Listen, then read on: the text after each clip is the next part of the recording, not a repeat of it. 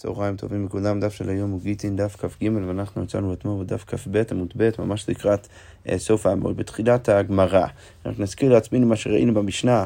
אה, אה, בקיצור, ראינו שהכל כשרים לכתוב את הגט, אפילו חירש שוטה וקטן, שאפילו חירש שוטה וקטן, למרות שהם לאו אה, בני דעת, עדיין אנחנו אומרים שזה בסדר גמור שהם יכתבו את הגט. עכשיו, זה בדיוק תהיה הקושייה עכשיו של הגמרא, הגמרא אומרת, והלאה בני דיינינו.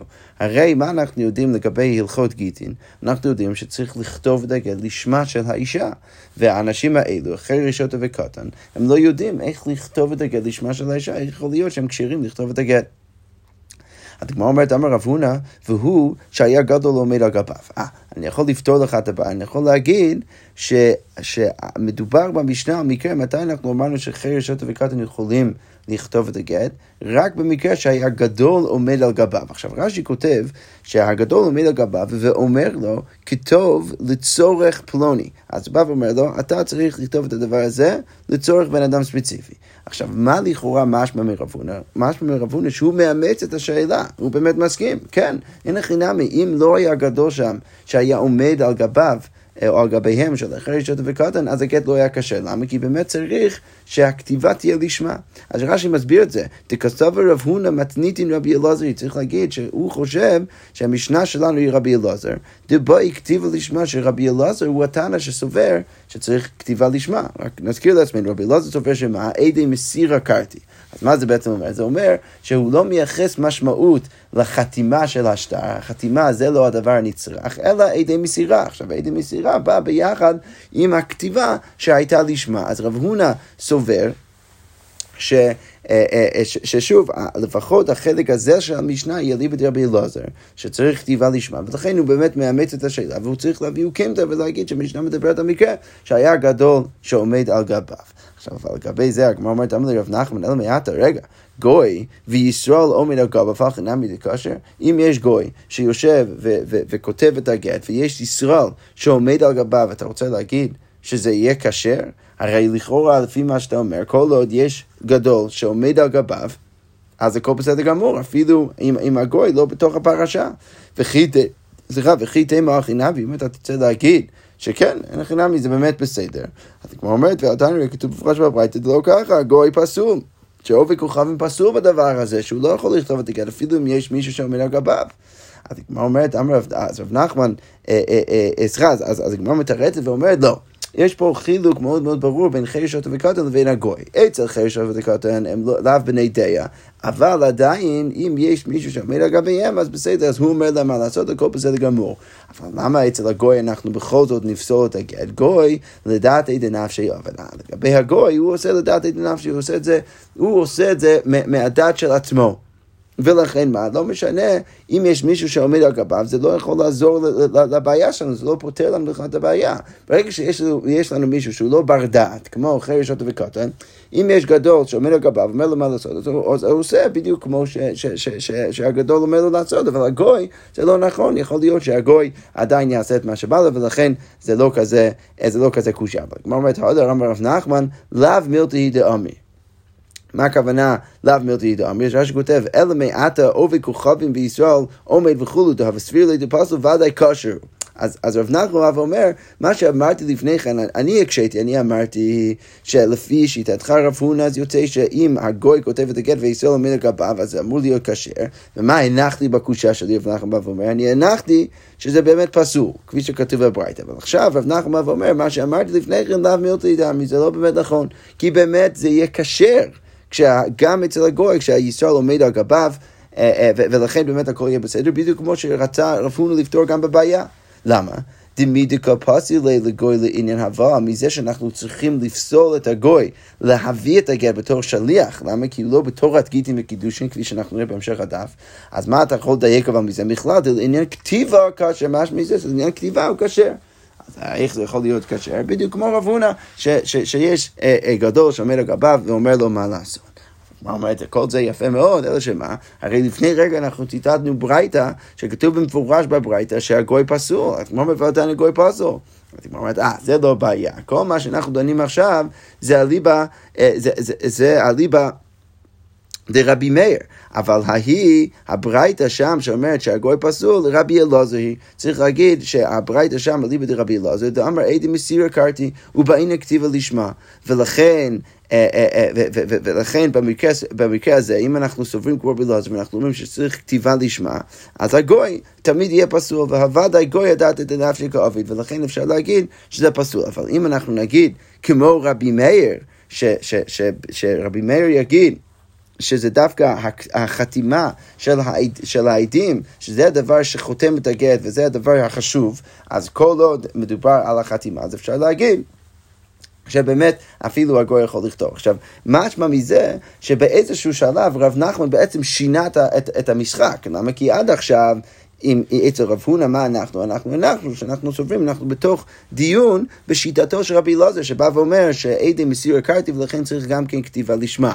אבל עכשיו אנחנו בעצם מגלים שכשרב נחמן מוכן להתיר ולהכשיר גט שנכתב על ידי גוי, הוא בעצם מזיז את, ה, את המשחק, בא ואומר, עכשיו אנחנו בעצם ב, ב, ב, ב, בשיטתו של רבי מאיר, שרבי מאיר חושב שהחתימה זה, זה הדבר החשוב, ולכן אפילו הגוי יכול לכתוב. עכשיו, לכן יוצא שהברייתא שכתוב שהגוי פסול, לא באמת מקשה.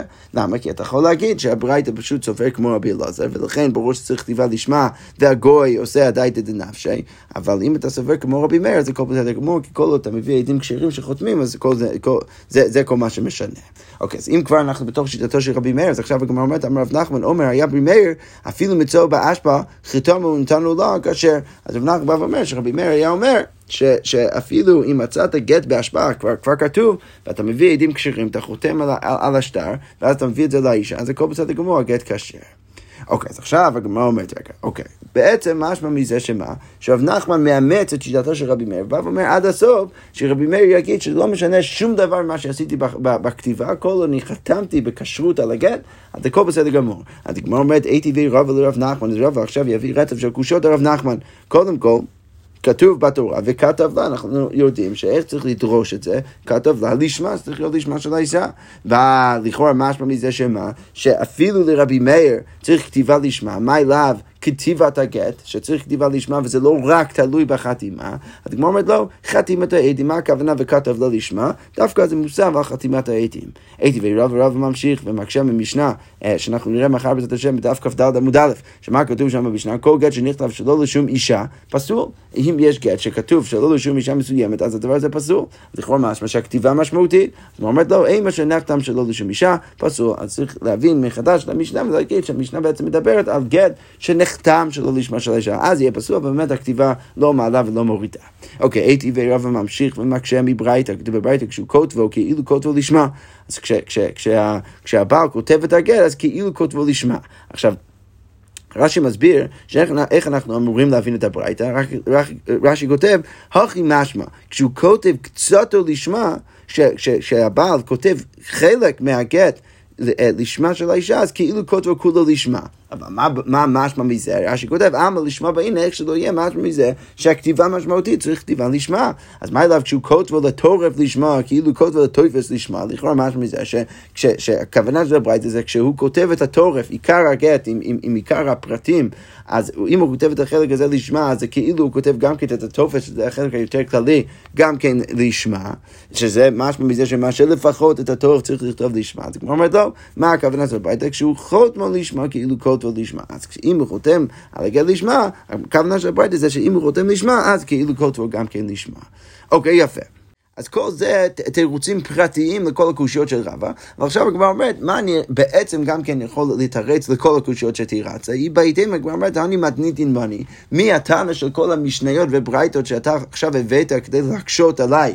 זה רב נחמן שאומר לרבה, מי אתה, מה אני יכול להגיד? אני יכול להגיד שכל הברייתות האלו, כל המשנה והברייתות האלו שהקשית עליי מהם, רבי אלעזר אפשר להגיד שהם הולכים אליבא דשיטת רבי אלעזר, למה עדי מסיר קרתי, ולכן עדי מסיר קרתי הולך בה ביחד עם זה, הולך ביחד עם זה שצריך כתיבה לשמה, ולכן, לכן נמי באמת, משהו מכל המקרים שהבאת לי שבאמת צריך כתיבה לשמה, בסדר, אבל כולם אליבא דרבי אלעזר, אני סובר כמו רבי מאיר, או אני לפחות מנסה להסביר את שיטתו של רבי מאיר, שרבי מאיר בא ואומר, שה... אה, אה, סליחה, שרבי מאיר בא ואומר שהחתימה זה הדבר ש, ש, שמשמעותי כאן, וזה הדבר שבאמת אה, עושה את העבודה. ולכן רבי מאיר יגיד שהכתיבה לא משנה, אה, מה שמשנה זה החתימה. אוקיי, יפה. אז כל זה סוגר את, את, את התירוץ הראשון שראינו למשנה. איך יכול להיות שאחרי שעות וקודם יכולים לכתוב גט? אה, תירוץ ראשון, רב הונא בא ואומר, מדובר במקרה שיש גדול שעומד לגביהם, שהוא בעצם מאמץ את הקושייה, ובא ואומר ששני חינמי באמת המשנה של הלימוד רבי אלעזר, שסופר שצריך כתיבה לשמה, ובכל זאת זה בסדר כמו שיש גדול שעומד לגביו, ואז דרך זה גם כן נכנס קצת לשיטתו של רבי מאיר, שלכאורה משמע משיטתו של רבי מאיר, שזה לא משנה, כי אפילו אם הם כותבים והם לא, לאו בני דייה, עדיין זה בסדר גמור, כל עוד אתה מביא עדים כשרים כדי לחתום.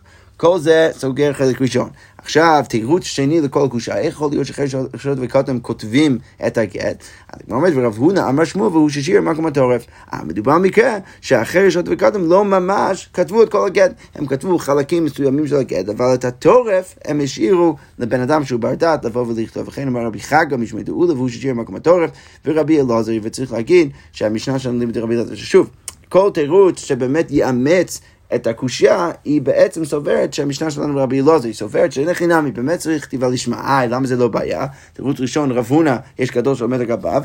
אה, אה, תירוץ שני, כל, כל המורים שהבאנו עכשיו, שמואל ואולה, ש, ש, שבאמת הם כתבו חלק מהגט, אבל השאירו עדיין את החלק העיקרי, ולכן עדיין יש כתיבה לשמה.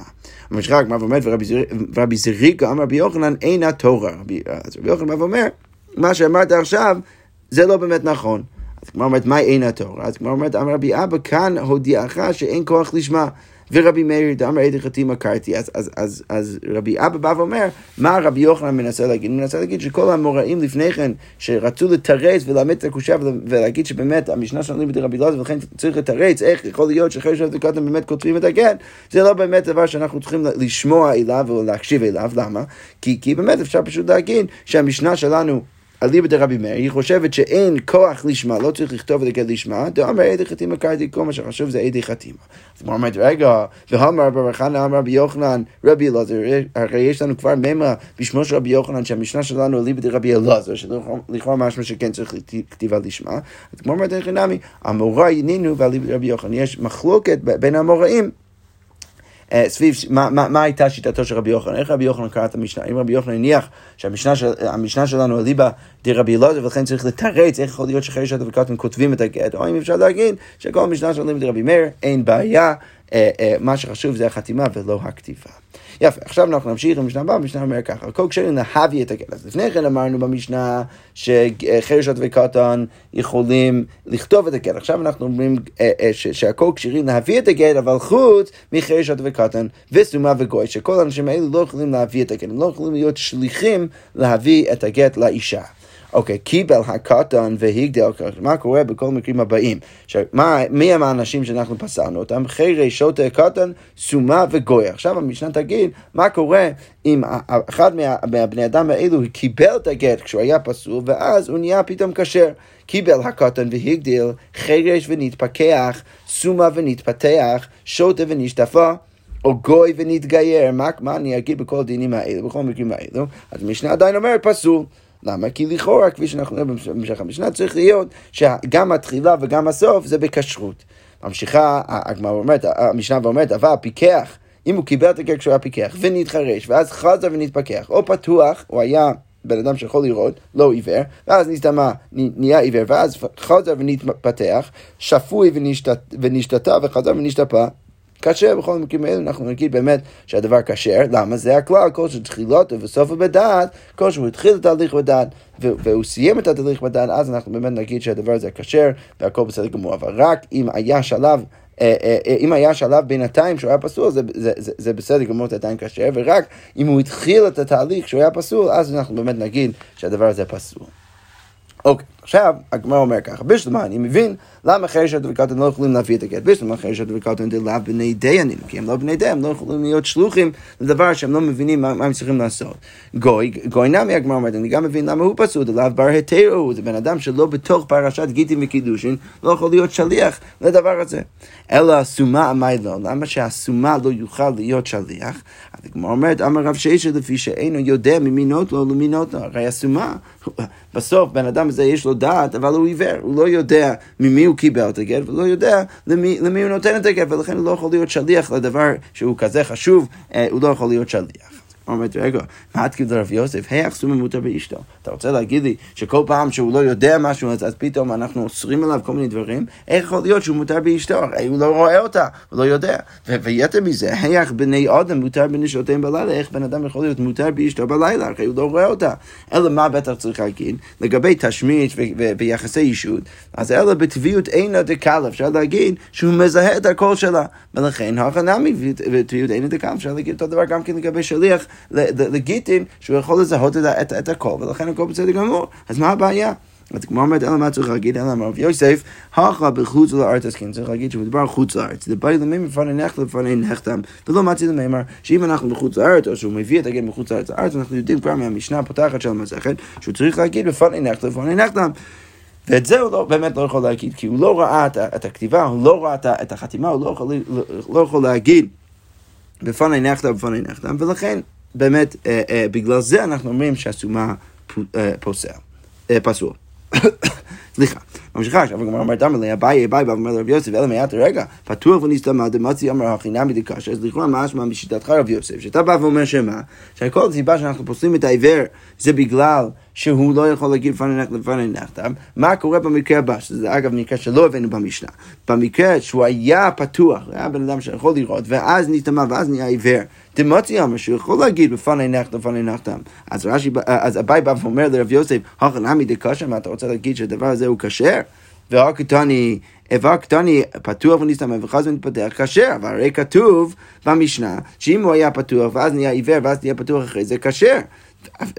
אז, אז מה משמע מזה? חזר ונתפתח, אם דווקא אם הוא חזר והתפתח ונהיה לא עיוור, אז אנחנו יכולים להגיד שזה כשר, אבל לא חזר ונתפתח לא, אבל משמע מהמשנה שאם הוא לא חזר ונתפתח, אז זה עדיין פסול. אז משמע מזה שאם הוא היה פתוח ואז נהיה עיוור, אז פסול. אז ביי בא ואומר, אבל בעצם מה ש... לפי מה שאתה אומר רב יוסף, היינו צריכים להכשיר, כי כל מה שחשוב זה באמת באפשרות שלו להגיד בפני נחתם, בפני נחתם, ובאמת במקרה שהוא היה פתוח ונסתמא, אז באמת יכול להגיד את זה, אז מה הבעיה?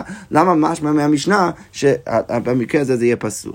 אז כמו אומרת, אה, אפשר לתרץ ולהגיד ככה, הוא הדין, דף אגב דלו חז ונתפתח, לא באמת לגבי המקרה של העיוור, אפילו אם הוא היה בהתחלה בעל ראייה, ואז נהיה עיוור, ואפילו אם הוא לא חזר ונתפתח, עדיין אנחנו נגיד שזה כשר, למה? כי הוא יכול להגיד, בפני נחתם, בפני נחתם. אז למה אנחנו דיברנו רק על מקרה שחזר ונתפתח? אז הגמרא אומרת, הייתי דקתני שפוי ונשתתה וחזר ונשתפה, שאם כבר אנחנו, אה, בגלל שאנחנו דיברנו על המקרה של השוטה, ששמה, השוטה, ששמה צריך להיות שהוא חזר ונשתפע, למה תימה, הגמרא אומרת, תימה דחזר ונשתפע, הלא חזר ונשתפע לא, אז בגלל שדיברנו על המקרה הזה ששם ברור שצריך להיות שהוא כבר לא שותה, אלא שהוא כבר חזר ונשתפע, אז בגלל שדיברנו על המקרה הזה, אז תנא נמי פתוח ונשתפע וחזר ונתפתח, ולכן בגלל זה דיברנו גם כן על המקרה של העיוור שנהיה בן אדם בעל ראייה שוב, אבל באמת אין חינמי במקרה הספציפי הזה, הוא לא היה צריך להיות בעל ראייה. בסוף, כל עוד הוא ראה בפני נחתם, בפני נחתם, ויכול להגיד את זה, אז הכל בסדר גמור. אוקיי, אז כמו אומרת אמר רב אשי, די קנמי, אפשר גם כן לדייק ככה מהמשנה, דקטוני, מה כתוב במשנה? זה הכלל, כל שתחילתו וסופו בדעת, כשר. עכשיו, הבן אדם העיוור, הסומה, הוא באמת תחילתו וסופו בדעת, ולא קטני כל שתחילתו וסופו בכשרות כשר, ולא כתוב שהוא צריך להיות סופו, תחילתו וסופו בכשרות, לא צריך להיות שהוא צריך להיות כשר בסוף, אלא באמת משמע מזה שמה? שהעיוור, למרות שהוא עדיין עיוור, כל עוד הוא היה בן אדם שיכול לראות בהתחלה ויכול להגיד לפני ידיך לפני נחתם, אז באמת הכל בסדר גמור. שמע מינה, שבאמת אפשר להגיד שבמקרה הזה זה באמת יהיה קשה. אוקיי, עכשיו הגמרא משכה ואומרת, בואו מיני מרבי עמי, שאלו את רבי עמי, עבד, מהו שיעשה שליח לקבל גט אישה מיד בילה? האם העבד יכול לקבל את הגט בשביל האישה מיד בעלה? אז הגמרא אומרת, אמר לו, מדקפסי לגוי, מכלל דעבד כשר. אז רבי עמי בא ואומר, מזה שאנחנו יודעים שהגוי פסול, למה? כי הוא לא בתורת גיטין וקידושין, אז כנראה שהעבד כשר, אנחנו פסלנו דווקא את הגוי, העבד כנראה כשר, הוא יכול להיות שליח.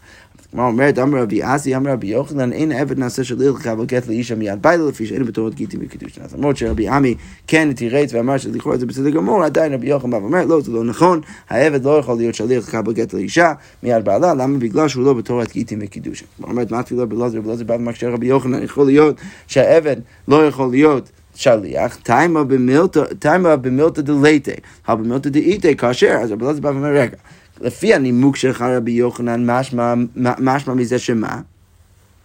שהסיבה שהעבד לא יכול להיות שליח זה בגלל שהוא לא נכנס לתוך הפרשה של גיטים וקידושין.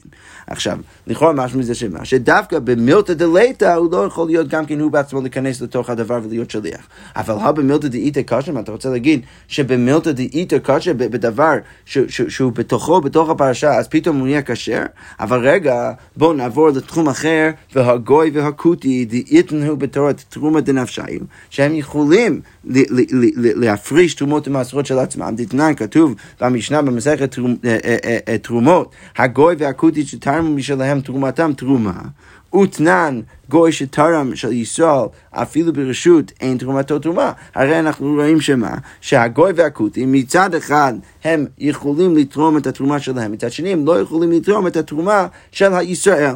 אז הגמרא אומרת, מה איתם? מה הסיבה לכל דבר? זה לאו משום דכתיב אתם גם אתם, שרש"י אה, בא ומסביר לנו את הרשם המפורסמת שהפסוק היה יכול להגיד רק אתם, למה, למה כתוב גם אתם?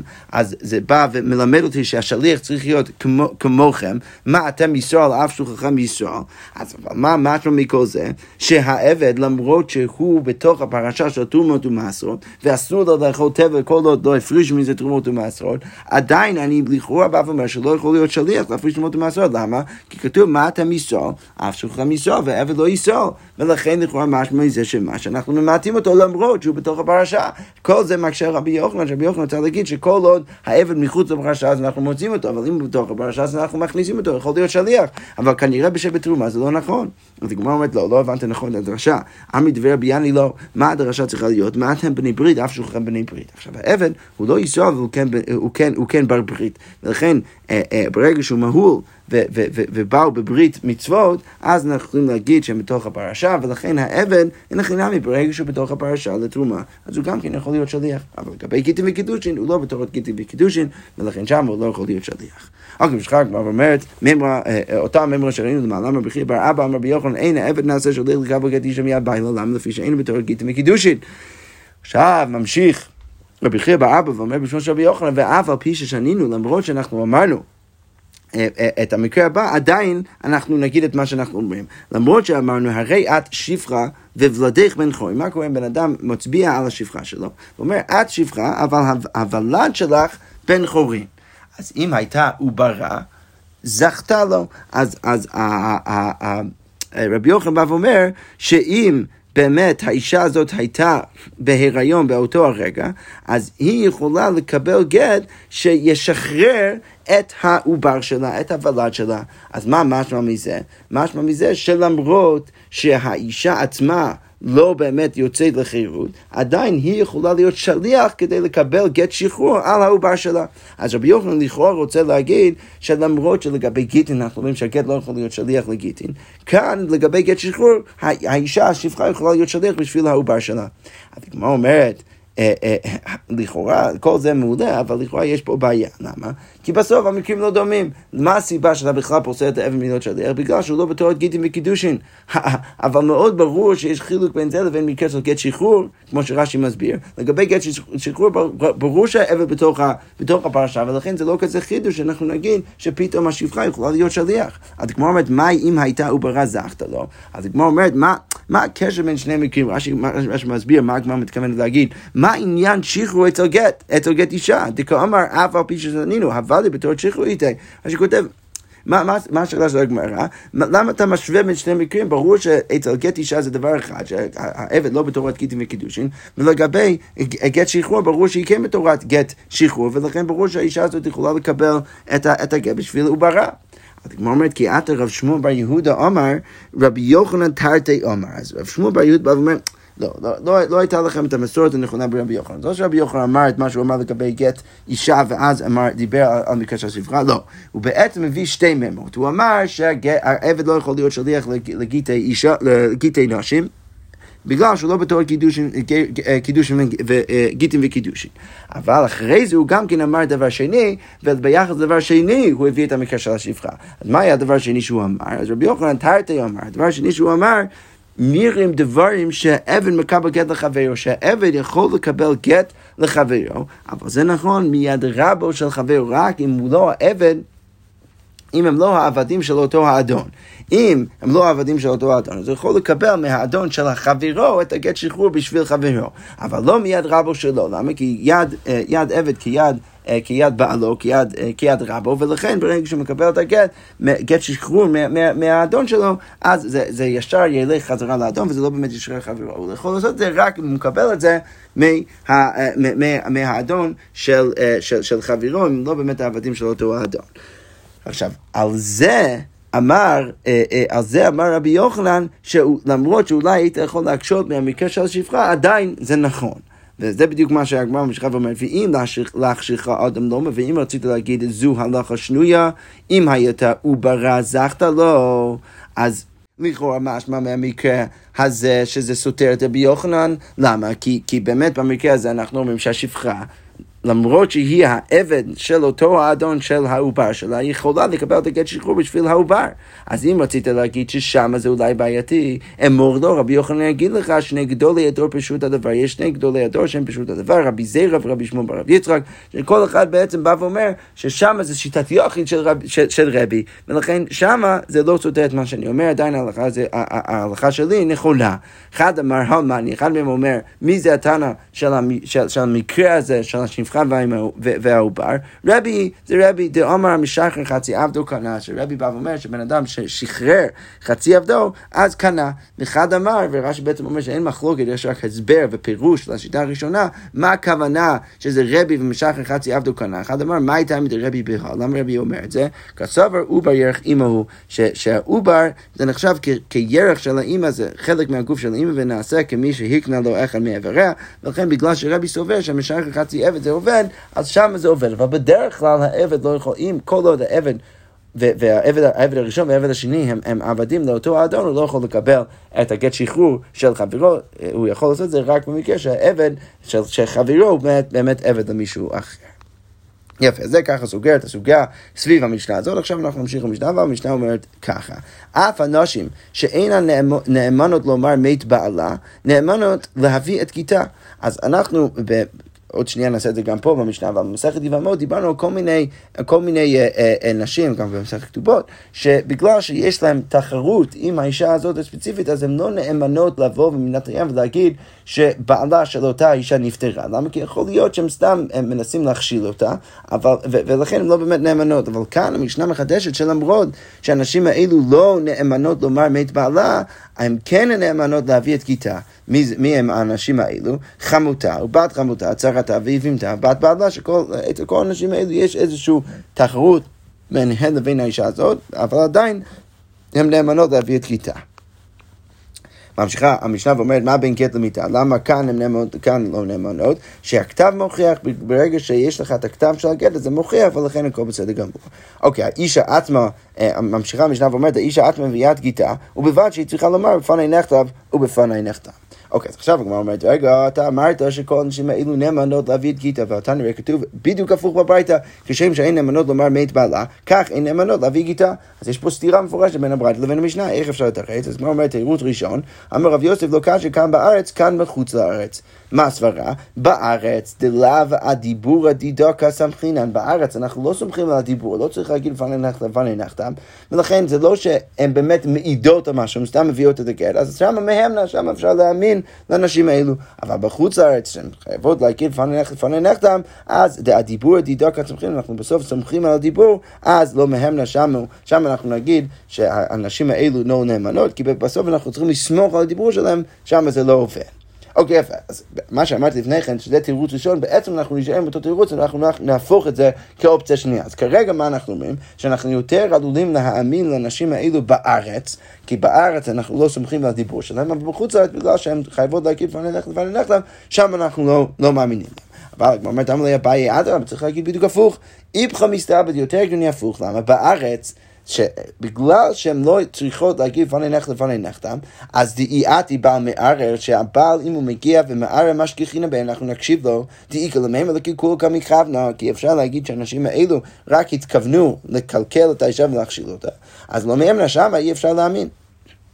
וזה דווקא בחוץ לארץ, שהן חייבות להגיד לפני נחתם לפני נחתם, שם אנחנו יכולים להאמין. למה דיעתי בעל מער לא משכחינם בי? מהמנה צריך להיות בדיוק הפוך, שדווקא בגלל שאנחנו צריכים שהם יגידו לפני נחתם לפני נחתם בחוץ לארץ, אז דווקא שם צריך להאמין ולא בארץ. כמו אומרת, דווקא יש ברייתא שתומך משנת הבית, תנא כבתי אביי, רבי שום בן אלעזר אומר משום רבי עקיבא, אישה נאמנת להביא גיטה מקל וחומר, אישה יכולה להביא את גיטה מקל וחומר. למה? ומה נשים שאמרו חכמים אין נאמנות לומר מת בעלה, נאמנות, להביא גיטה, אם אני יודע שאצל הנשים האלו לא נאמנות להגיד ש... בעלה נפטר, בעלה של אותה אישה נפטר, בכל זאת הן נאמנות להביא את גיטה, אז היא שנאמנת לומר מת בעלה, שהיא יכולה להגיד מת בעלי במדינת הים, אז היינו יודעים שנאמנת להביא את גיטה, אז ברור שהיא יכולה גם כן להביא את גיטה. אומרת, ממקום שבאת, אם כבר אתה לומד מה, אה, מהאנשים האלו, אז תלמד גם כן עוד הלכה לגבי האישה. מה להלן צריכות שיאמרו בפני נחתם בפני נחתם, אז אף היא צריכה שתאמר בפני נחתם בפני נחתם. אז כמו שהאנשים האלו חייבות להגיד בפנינו נחתם בפנינו נחתם, אז כמו כן האישה הזאת, שמביאה את גיטה, את, את הגט של עצמה, חייבת להגיד בפני נחתם בפני נחתם. יפה. עכשיו, מקודם מה אנחנו אבל לומדים? אנחנו לומדים שברור שמדובר במקרה של חוץ לארץ, שהן צריכות להגיד פנינו נחתם פנינו נחתם, אז כנראה שמשמע שדווקא המקום ש, ש, ש, ששם אנחנו מאמנים להם, דווקא בחוץ לארץ ולא בארץ. אומרת, אמר רב אשי, מתניתי נמי די, אפשר גם כן די ככה מהמשנה. למה מה כתוב במשנה? דקתני, האישה את מביאה גיטה, ובלבד שתהי צריכה לומר וכולו. זה משמע מזה שמה? שכל ההקשר של המשנה זה ההקשר של חוץ לארץ, ולכן ברור שגם אצל האנשים האלו אנחנו נגיד שאנחנו מאמינים להם, אבל רק בחוץ לארץ או בארץ. כמו אומרת, שמע מן לכאורה, משמע באמת שככה צריך להגיד. עכשיו אמרנו, רגע, אבל רב יוסף, מה רב יוסף רצה להגיד? לכאורה יוצא לרב יוסף שמה? שהרישא של המשנה וכאן צריך להגיד, להבין שמדובר על המשנה הקודמת, ששם אנחנו אמרנו שהעיוור לא יכול להביא את הגט בגלל שמדובר חוץ לארץ ולא יכול להגיד בפני נכתב, אז, אז, אז יוצא שהרישא, המשנה הקודמת מדבר על חוץ לארץ, וגם בסוף המשנה שלנו מדבר על חוץ לארץ, האישה שמביאה את הגט של עצמה חייבת להגיד לפני נכתב לפני נכתב, ופתאום באמצע, בנשים האלו שלא נאמנות להגיד שבעלה נפטר, פתאום אנשים באמצע מדובר בארץ שרק שם אנחנו מאמינים להם אה, אה, אה, בגלל שהם לא חייבות להגיד לפניך לפניך. אז כמו אומרת, ויוסף, רישא וסבב בחוץ לארץ מציאתו בארץ? זה יותר מאוד מוזר. אז כמו אומרת, הנה. רישא וסבב בחוץ לארץ, מציאתה בארץ. אז כמו אומרת, אה, אז למה באמת רבי יוסף אומר מה שהוא אומר? מה, מה גורם לו, מה, מה המניע שלו, מה, מה גורם לו להגיד מה שהוא אומר? אז כמו אומרת, ממאי? מדקדוני, מה בין גט למיתה שהגט, שהכתב מוכיח? מה כתוב במשנה? כתוב שהחילוק בין גט למיתה זה זה שהכתב מוכיח. ולא כתבני שה, שה, שהכתב הוא פה מוכיח, לא כתוב שהכתב והפה מוכיח. אם באמת היה כתוב, היה כתוב כתב ופה, אז הייתי מסכים, שזה ברור שמדובר חוץ לארץ, והפה, זה שהאנשים האלו חייבות להגיד לפני נכדם, לפני נכדם, אז באמת זה היה מוכיח. ואם המשנה הייתה אומרת את זה, אז היה ברור שהיא מדברת על חוץ לארץ. זה שהיא דיברה רק על הכתב, ולא על הפה, ולא, ולא על הדיבור שלנו, אז כנראה שהיא מדברת דווקא בארץ, ולא על חוץ. אז יפה, אז רבי יוסף עומד בשיטתו, אבל ראינו בעצם שתי אפשרויות. אפשרות להסתכל דווקא על חוץ לארץ כמקום היותר, אה, היותר בטוח, בגלל שהם חייבות להגיד לפני נחתם לפני נחתם, אבל בארץ אנחנו לא מאמינים, או להגיד בדיוק הפוך, שבגלל שבארץ אנחנו לא סומכים על הדיבור שלהם, זה רק הכתב, אז הכל בסדר גמור, אבל בחוץ לארץ, ברגע שאנחנו פתאום צריכים לסמוך על הדיבור שלהם, שמה אנחנו לא נאמין. יפה, אנחנו נעצור כאן, נמשיך בעזרת השם עם המשך הסוגיות. שכוייח.